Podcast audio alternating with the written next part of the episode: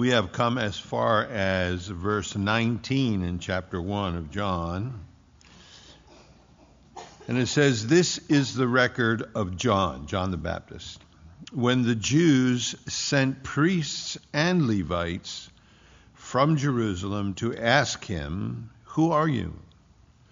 And he confessed, denied not, but confessed, I am not the Christ, I'm not the Messiah. And they asked him, What then? Are you Elijah? And he said, I am not. Are you that prophet? And he answered, No. Then said they unto him, Well, who are you? That we may give an answer to them that sent us. What sayest thou of thyself? He said, I am the voice of one crying in the wilderness, Make straight the way of the Lord, as saith the prophet Elijah uh, Isaiah, and they which were sent were of the Pharisees. And they asked him and said unto him, Why baptizest thou then? If thou be not the Messiah, or Elijah, or that prophet. John answered them, saying, I baptize with water, but there standeth one among you whom you know not. He it is who coming after me is preferred before me, whose shoes latchet I am not worthy to unloose. And these things were done in Bethabara, beyond Jordan, where John was baptizing. So, John the Apostle, the one the Lord is using to put his quill to the page and give us this record, this gospel, was a disciple of John the Baptist, this fiery individual that people were thinking this must be the Messiah, this must be Elijah returned, this must be the prophet Moses spoke of. And he stirred the whole area. Jesus himself would say, of all of those born of women, none hath arisen greater than John. And you think of that, you know, that the book of Genesis starts with genealogies. You know, Adam begot Seth, and Seth begot Enosh, and Enosh begot Lamech, Lamech begot Mahalalel. You, you go through, and then, you know, of course, the, the book of Numbers, then Chronicles, the genealogy. You, you go through all of that, and Jesus is saying all of those births, all of those records, all of those born of women, the pharaohs, Nebuchadnezzar, Alexander the Great, the Caesar, who was Caesar at this time. No one, he says, comes close to this one. Among all of those born of women, none hath arisen greater than John, because of his message, because of his proximity to the Messiah. Greater than Abraham, greater than Moses, greater than Elijah, greater than David, greater than Isaiah and Ezekiel because he alone of those prophets, and Jesus would say the prophets prophesied until John, he was the only one, all of them, that could point the finger, and that'll be next week, and say, Behold the Lamb of God that takes away the sin of the world. The prophet of the highest, as it were. He's mentioned 79 times in the New Testament, so quite a character and quite a remarkable ministry.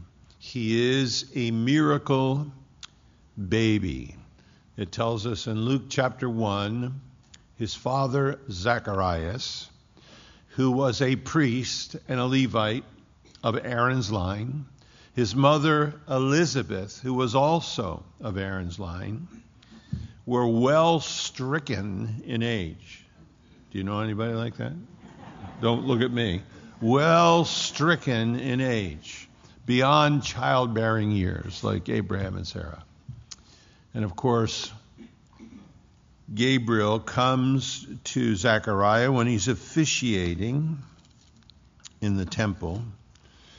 And he says, Fear not, Zechariah, for thy prayer is heard. You mean the prayer I prayed 50 years ago? he says, And thy wife Elizabeth shall bear thee a son. So don't get discouraged praying even when it looks beyond the point.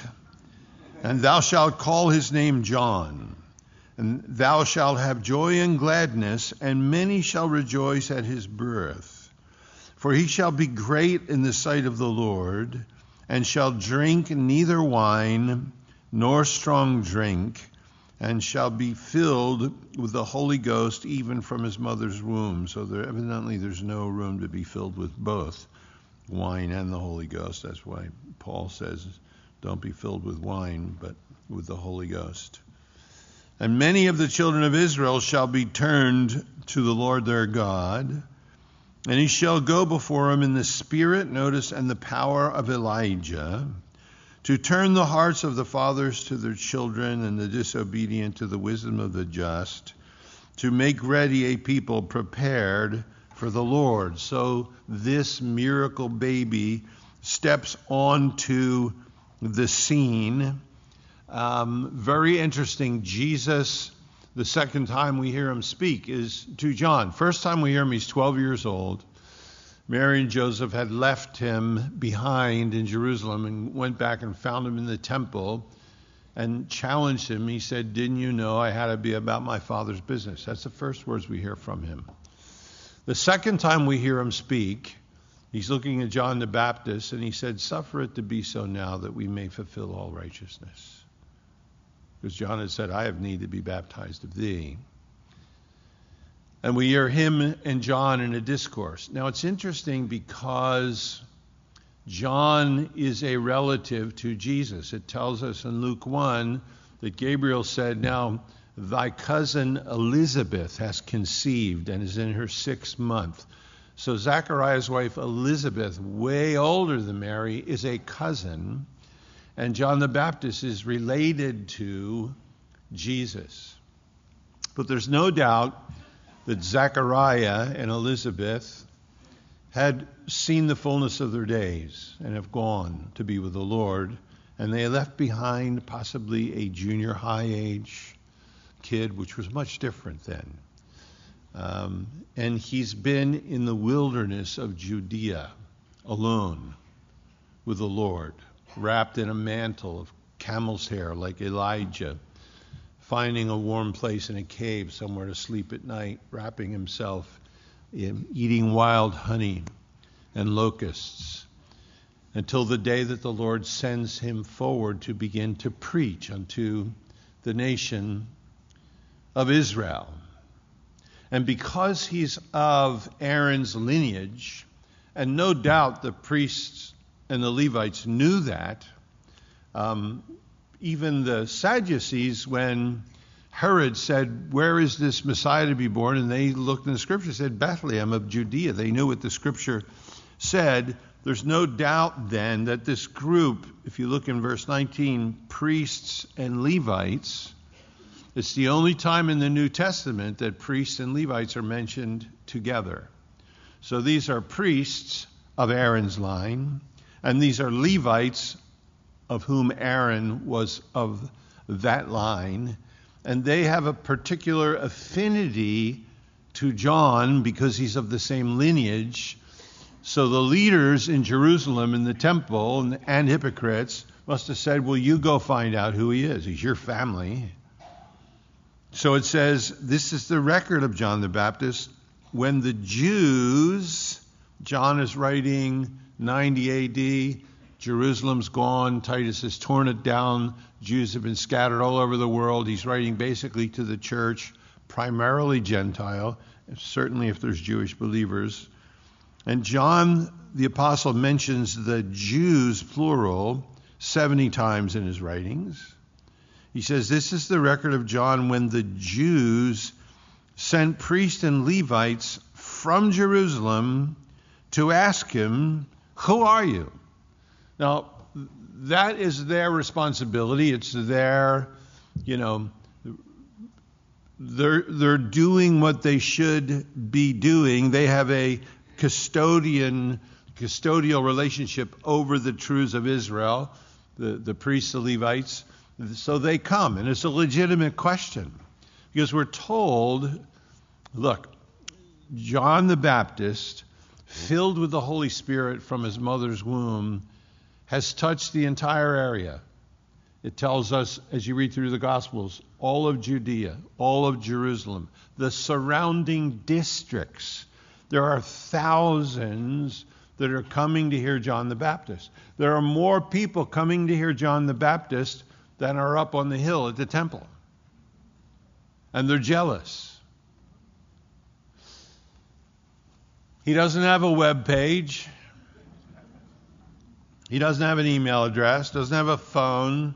He's not texting. He doesn't. He's, he's, not on Twitter. You know, this is without any media. Here's this guy down by the Jordan River, and and one day the Lord says, "It's time, John," and he begins to preach repentance and and faith. And as he's doing it, I guess there are probably two old fishermen sitting down there by the Jordan River saying, What's this guy with the grasshopper legs in his beard? You know, he's a, watch him for a few days. And they must have come under conviction because he's moving in the power of the Holy Spirit. And they probably brought two or three of their friends, and there were probably five of them sitting down there pretending they were fishing, listening to John. And then they brought friends. There was 10, there was 20, and pretty soon there's multitudes coming to hear him. Without all of the modern, you know, technology we have, with the power of the Holy Spirit, and he's telling this generation to prepare for the coming of Christ.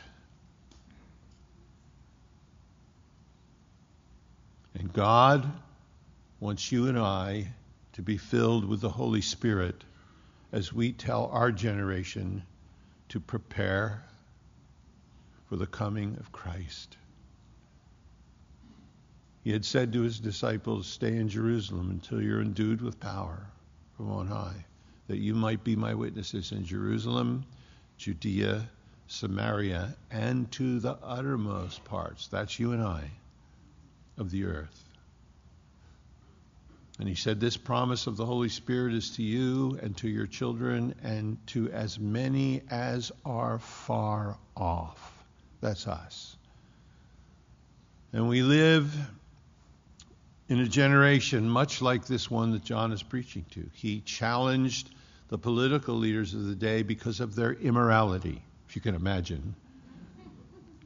He challenged the soldiers and the, the, the, those who, you know, brought law into. He said, "Don't take any more than than your salary, than what you're due. Don't abuse people. Don't be tough on them." You know, he told the religious leaders, "You brood of vipers." who warned you to flee from the wrath that's to come. That's what he said to the religious leaders. Because, you know, the, they were taking money, they were doing triple ties Sunday, they were getting caught with, you know, sexual situations, and you, you have to use your imagination. And, and John the Baptist is speaking to this generation saying, Prepare ye the way of the Lord, make his paths straight. Christ is coming we, you know, we sit here Sunday morning, we're going to heaven. If you're here today and you're born again, you're going to heaven. If you're not, you need to listen up. You need to listen up. Because the people that came and swarmed around him that wanted to hear were the tax gatherers, the sinners, the harlots, the outcasts. The religious people came to criticize but the downtrodden and the broken and the empty and the sinners came to hear this man in the power of the Holy Spirit tell them that they were in sin and that they needed to repent for the remission of their sins. And they flocked to him because somebody was giving them hope. It's in the power of the Holy Spirit, which takes it to the heart. And the day that we're living in, you and I, we have friends, we have classmates, we have people we're working with, we have parents and relatives and brothers and sisters and children and neighbors that are still lost. And that's not going to change unless we're filled with the Holy Spirit. I know that whatever time I have left, I want to be filled with the Holy Spirit, fresh. I don't want a 1982 filling of the Holy Spirit.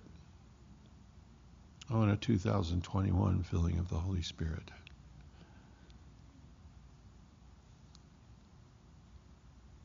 And you should be thirsting after that yourself. Because the world we're living in is disintegrating. And we have the answer. And it isn't where the world's arguing and dividing over all of these issues. It isn't you need to be a Republican. That's not our message. Or you need to be a Democrat. Or you need to be vaxxed. You need to be unvaxxed. It's not a racial message. Our message is this all y'all.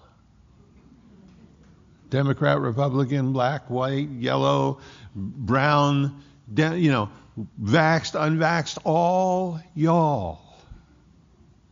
God so loved you that he gave his only begotten Son, that whosoever would believe in his Son would not perish but have everlasting life. All y'all need to hear that. Our generation, our friends, our kids, our neighbors, our classmates. That's the only message there is. You can convince people to do all those other things, and if they go to hell when they die, we will not have fulfilled what we've been called to do. And to share the love of Christ with this lost world. And somehow John the Baptist, in all of his fire, was able to appeal to the hearts of the broken and the outcast and the sinner.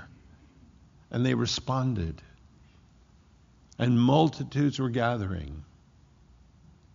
And the religious leaders looked at it, and it was their custodial responsibility to come and say, Who are you? And no doubt they send priests and Levites because they knew his lineage.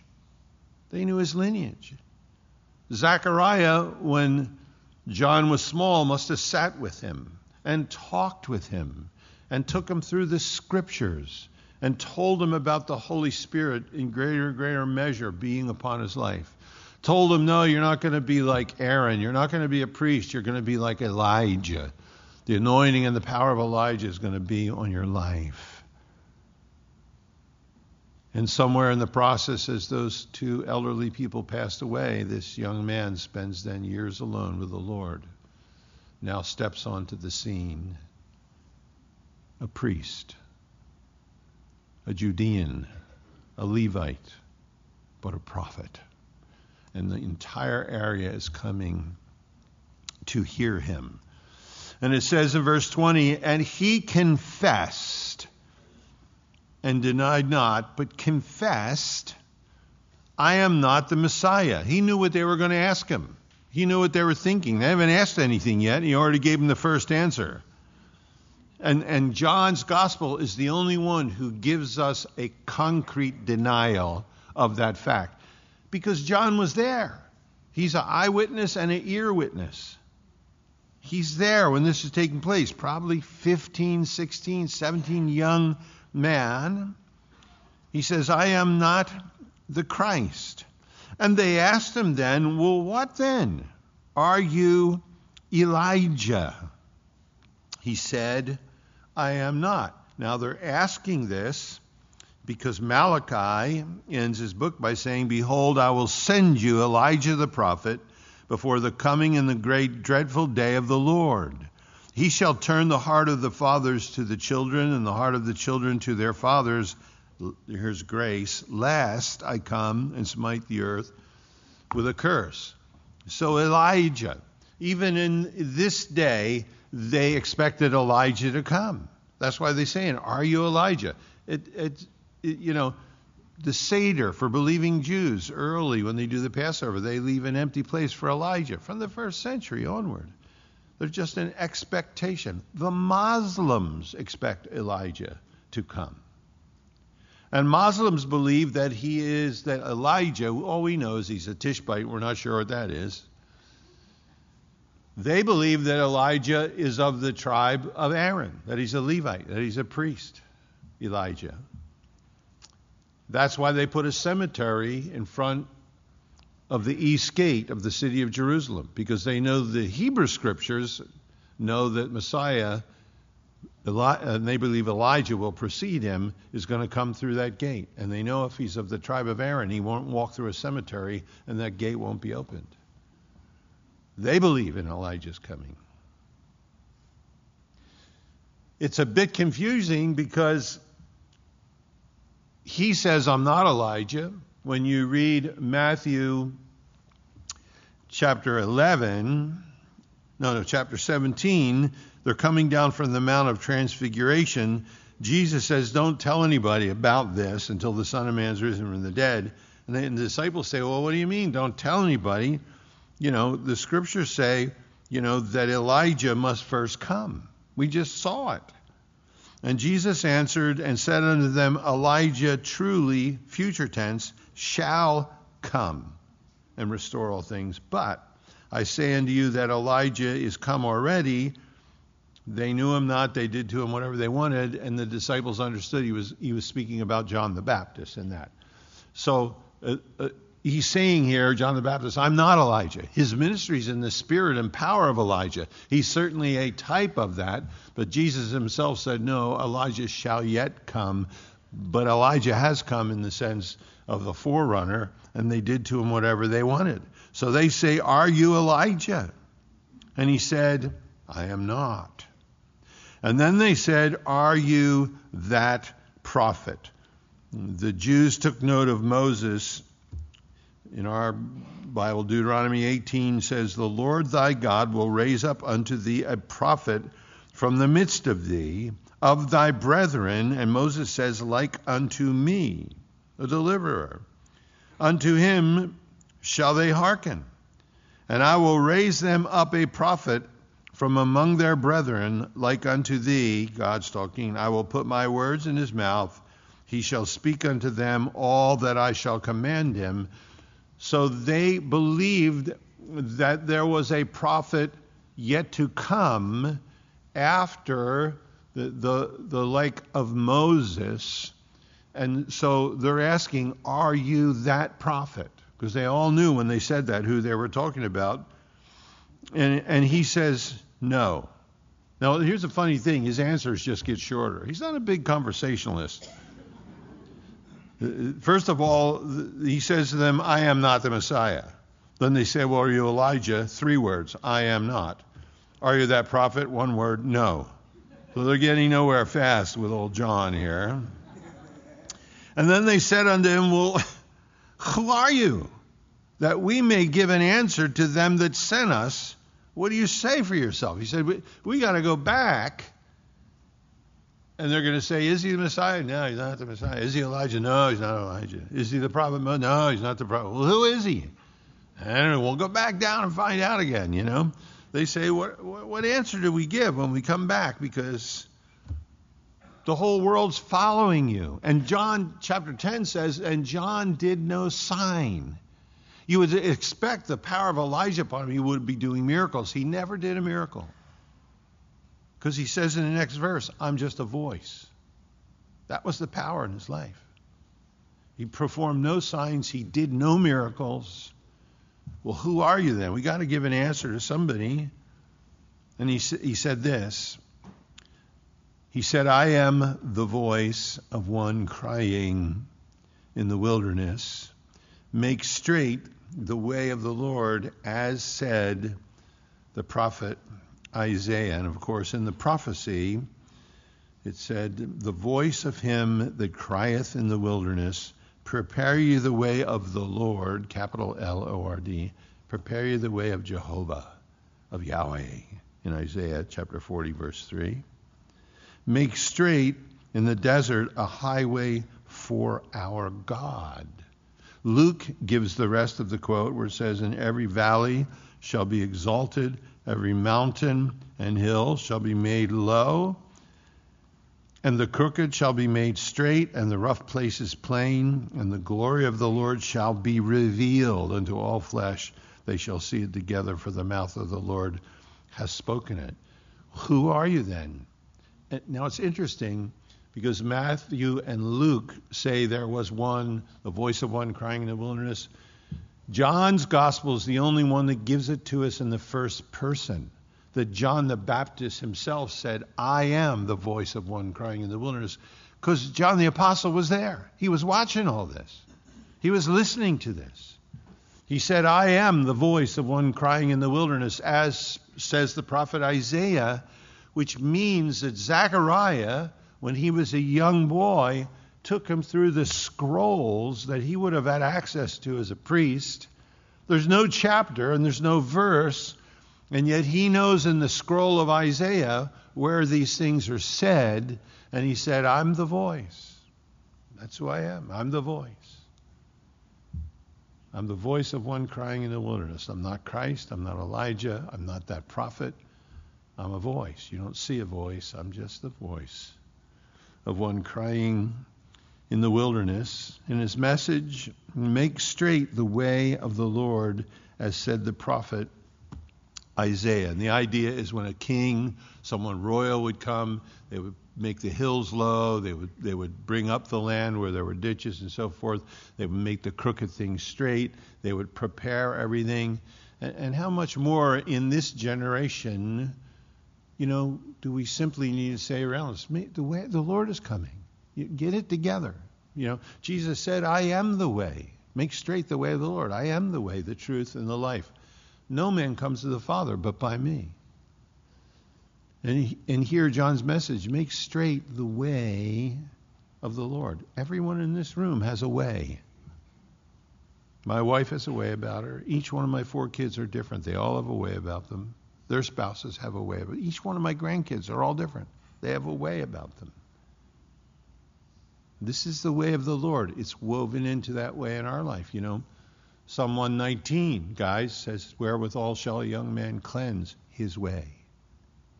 By taking heed unto thy word, O Lord. Make straight the way of the Lord. He's coming, He's our Savior. This is a message to you and I as Christians and to the unsaved world. Are there things in our life that need to get straightened out? He says, Do it. Make it straight. He's coming. He's the voice preparing the way for the coming of the Lord. Are there crooked places in your life? Are there mountains and valleys that need to be brought into perspective? You know, just interesting to look at it and to think about it. If you were there and heard John the Baptist say this, in the power of the Holy Spirit, make straight the way of the Lord, as saith Isaiah, you'd walk away and think, Lord, what do I need to straighten out in my life? You know, just the, the way the, the, the harlots and the publicans and the, the, the misfits came. and they which were sent of the Pharisees, now it's the first time the Pharisees are mentioned in John's Gospel and they were the ones who were sticklers for what they believed orthodoxy was. The Sadducees were the ruling party. They had stepped away. Annas, Caiaphas, they were Sadducees. It, it says here, they which were sent were of the Pharisees. And then they asked him, Well, why baptized thou then? If you be not Christ, you're not the Messiah, you're not Elijah and you're not that prophet. Why are you baptizing? Because the Jewish tradition was, you know, you could baptize a Gentile. If he wanted to be a proselyte, he wanted to get involved in Judaism, a Gentile was prophesied. The Jewish religious leaders watched it. They didn't want to put their hands on a Gentile, so they watched him go into the baptismal and come out. When he came out, he was cleaner. Then they circumcised him and then he was became a proselyte of the gate. He was an unofficial official member of the Jews. They still looked down on them. And then there were the mikvahs. There were ceremonial washing. When you came up to the temple, the Jews would go in and wash themselves physically. Remember, they, they hassled Jesus because his disciples didn't wash hands before they ate. They would dip themselves in the mikvah when, before they went to the temple. But this is a baptism unto repentance. It's never practiced by the Jews, and it's being preached to the Jews. You need to repent. You need to turn from your sins. Metanoia, you need to change your mind. The direction of your life is going away from God, and when you get tired of the emptiness and the nonsense, you need to make a U turn and bring your life back to God because you you're not going to find the purpose of life or rest for your soul anywhere else. And this was something that they had never heard. Multitudes are following him, and they say, Well, if you're not Messiah, and you're not Elijah, and you're not the prophet Moses spoke, then why are you baptizing? Because it's recorded in the Talmud, their tradition in this day was you're not allowed to bring another rite to the children of Israel, to the law of Moses. You couldn't add any rights to the ordinances that already existed unless you were the Messiah. And that's why they're asking, well, if you, if you ain't the Messiah, and you're not Elijah, and you're not the prophet Moses spoken of, why are you baptizing? What's this deal? And it was their right to ask that. John answered them, saying, I baptize with water. Now, in the, the other gospel the records, we know he says, But he that cometh after me baptizes with the Holy Ghost and with fire. John the Apostle was there listening, gives us the first part of this. John answered them, saying, I baptize with water. In other words, the one you're asking about is his baptism is going to be different with the Holy Ghost. And he's differentiating himself from the Messiah when he says this I baptize with water. That's all I'm doing. I'm a voice. I'm out here crying. I'm baptizing with water. But there standeth one among you whom you know not. He it is who coming after me is prepared before me, whose shoes latchet I am not worthy un, to unloose. He says, You know, I'm, I baptize with water. It's what God's called me to do. But there standeth one among you whom you know not. The Greek tense is incredible. It's there presently stands. He's already taken his stand among you. Somewhere in the crowd, Jesus is standing. He said, There stands one among you whom you know not. Look over in verse 31. John the Baptist, honest enough, says, I knew him not until except the one who told me to baptize said, when you see the Spirit descending, that's the one. That's remarkable. John had baptized Jesus about six weeks before this. Jesus has been for 40 days in the wilderness with the devil, tempted. And when John had baptized him, the Spirit of, of the Lord descended on him, and John knew this is the one. He's challenging them, saying, He's in your midst right now. John could probably look out and see him.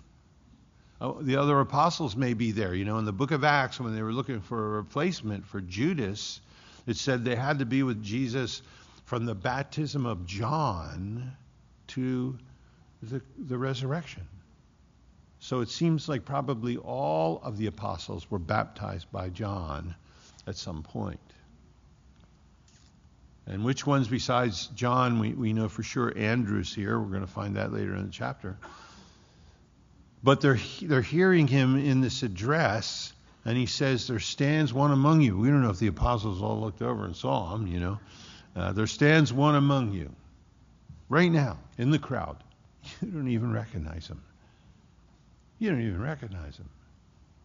And that's exactly why he came. He told us in verse 14 that the Word, which was from the beginning, put on flesh, and he dwelled among us. We beheld his glory as the glory of the only begotten of the Father, full in grace and truth. He said, The amazing thing is this eternal Word, this one Jehovah I'm preparing the way for, he put on our skin so he could be Emmanuel, God with us. He walked into the room. He didn't glow when you turned the lights out. He didn't float in no classical music playing in the background. He's here. He's here. He's here. You look around the room, you think, which one? Nothing to distinguish him. He's got our skin on. John might say the same thing to us today. Sometimes maybe I need to hear that. He's with you. He's there. He's there right now.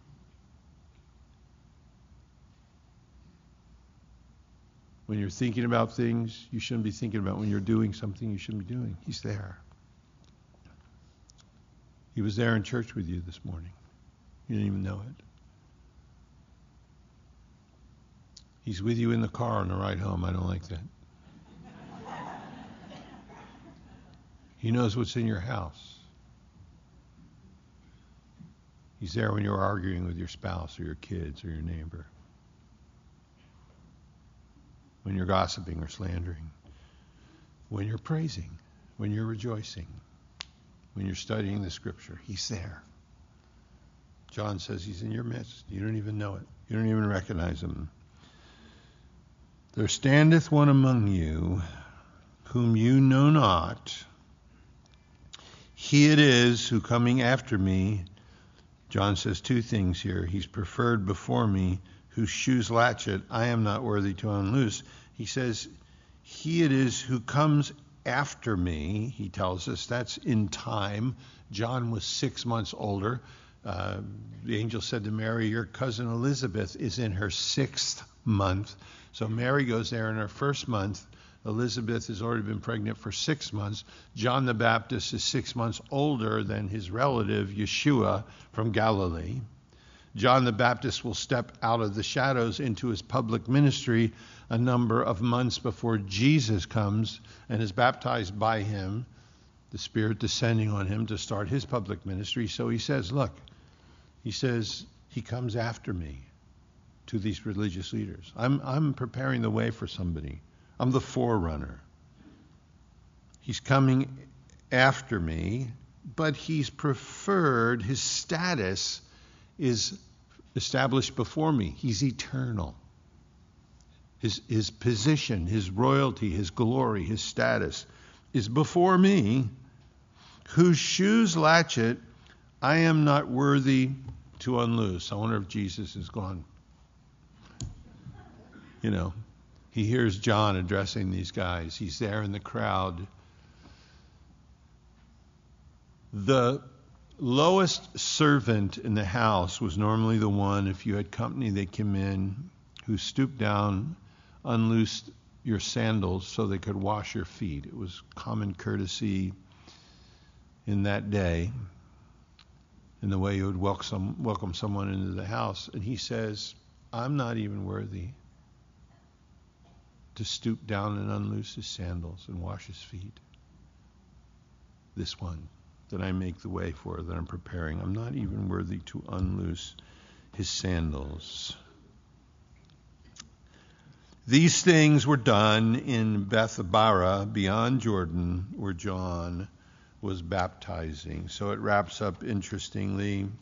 Um, some of your translations say these things were done. He was baptizing at Bethany. There's a bit of a contra, uh, little bit of a controversy there. Um, is the ford of the passages or the house of the passages where they passed over. Um, some try to say that it is up north in Israel, right below the Sea of Galilee, where the Amalekites, when they fled, passed over the Jordan in the days of Gideon. Some, try to say that it was Origen in the third century that changed it from Bethany to Bethabara. But they don't know where Bethany is. Well, because it says it's not the Bethany up on the hill by the Mount of Olives. There's no river up there.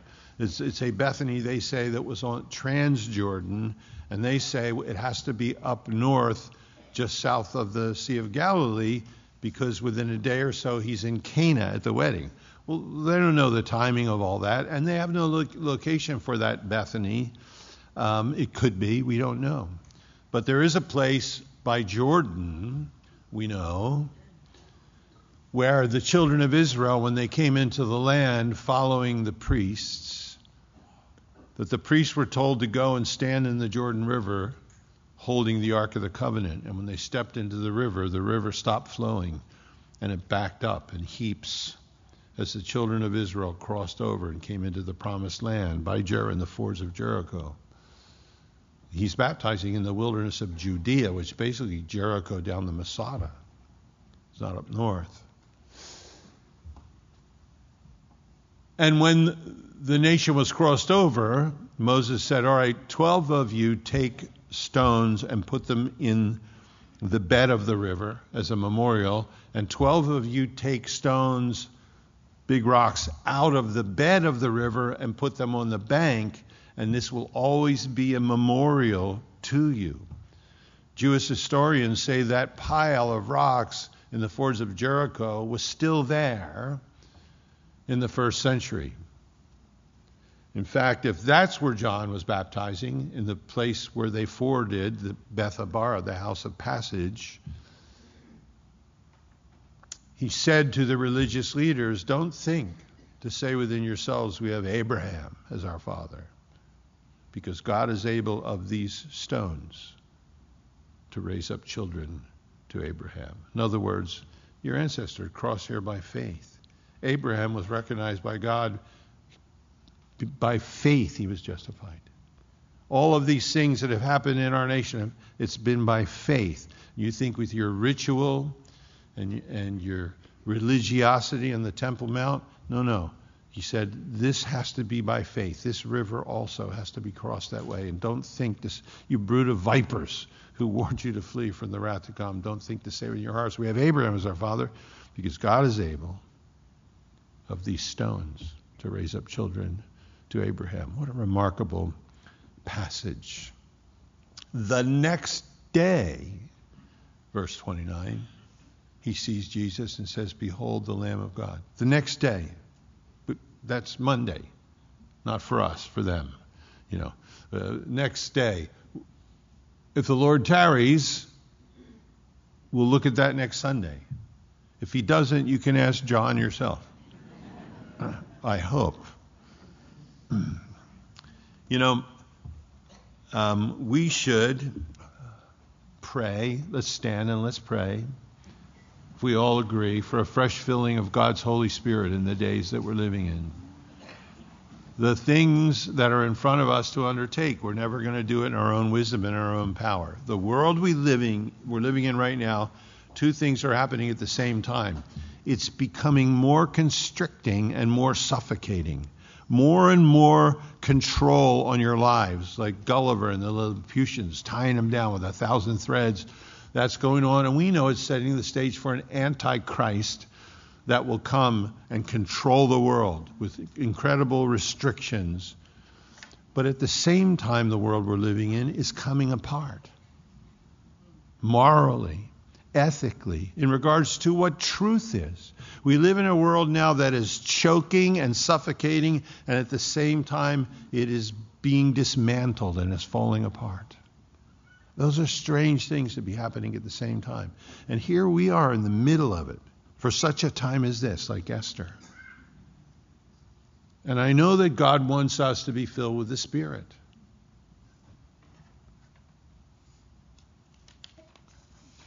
Peter would say to the crowds that question him, this is, they're not drunk. It's nine o'clock in the morning. This is that which was spoken by the prophet Joel in the last days. Your sons and your daughters shall prophesy. I'd say we're in the last days, wouldn't you? Sons and daughters. Your old men will dream dreams. I'm a dreamer at this point. Your handmaids and your servants will be filled with the Holy Ghost. The world that we're living in now needs you and I to be filled with the Holy Ghost. I'm going to pray that God will fill us afresh as we worship. I'm also going to pray if you're here and you don't know this Jesus, don't listen to the religious world. We see it right here. Listen to the Holy Spirit. Jesus said, No man, no woman, no child can come unless my Father in heaven draws them. And as we worship, and if you sense the Holy Spirit drawing, doesn't matter what you've done, doesn't matter what your record is, it doesn't matter how filthy your resume is, or how good you think you are, for that matter. If you don't know Jesus Christ today, this is still the message repent because Christ is coming. It hasn't changed and is still true today. And if we get in, anybody can get in. If I get in, if Jerry gets in, anybody can get in. Right? So let's pray that God will fill us, and let's pray as we worship. If there's anyone here that needs to be saved, you come. You get out of the aisle, you come, you stand here. We want to pray with you and see you accept your Savior. Father, I know you've overheard. Lord, uh, in regards to the, those who may not know you, you add to the church daily such as should be saved. It's not our work, Lord. But we, Lord, would ask that you would fill us afresh with your Holy Spirit, Lord. Remind us when we pull out of the parking lot, we're entering the mission field. The time is short, or there's a signature on it since the rebirth of the nation of Israel. We understand the days that we're living in. We understand, Lord, the adversary. We understand the forces against us, but you said, Greater is he that's in you than he that's in the world. Fill us afresh, Lord, with your Spirit, we pray, in your name. Amen.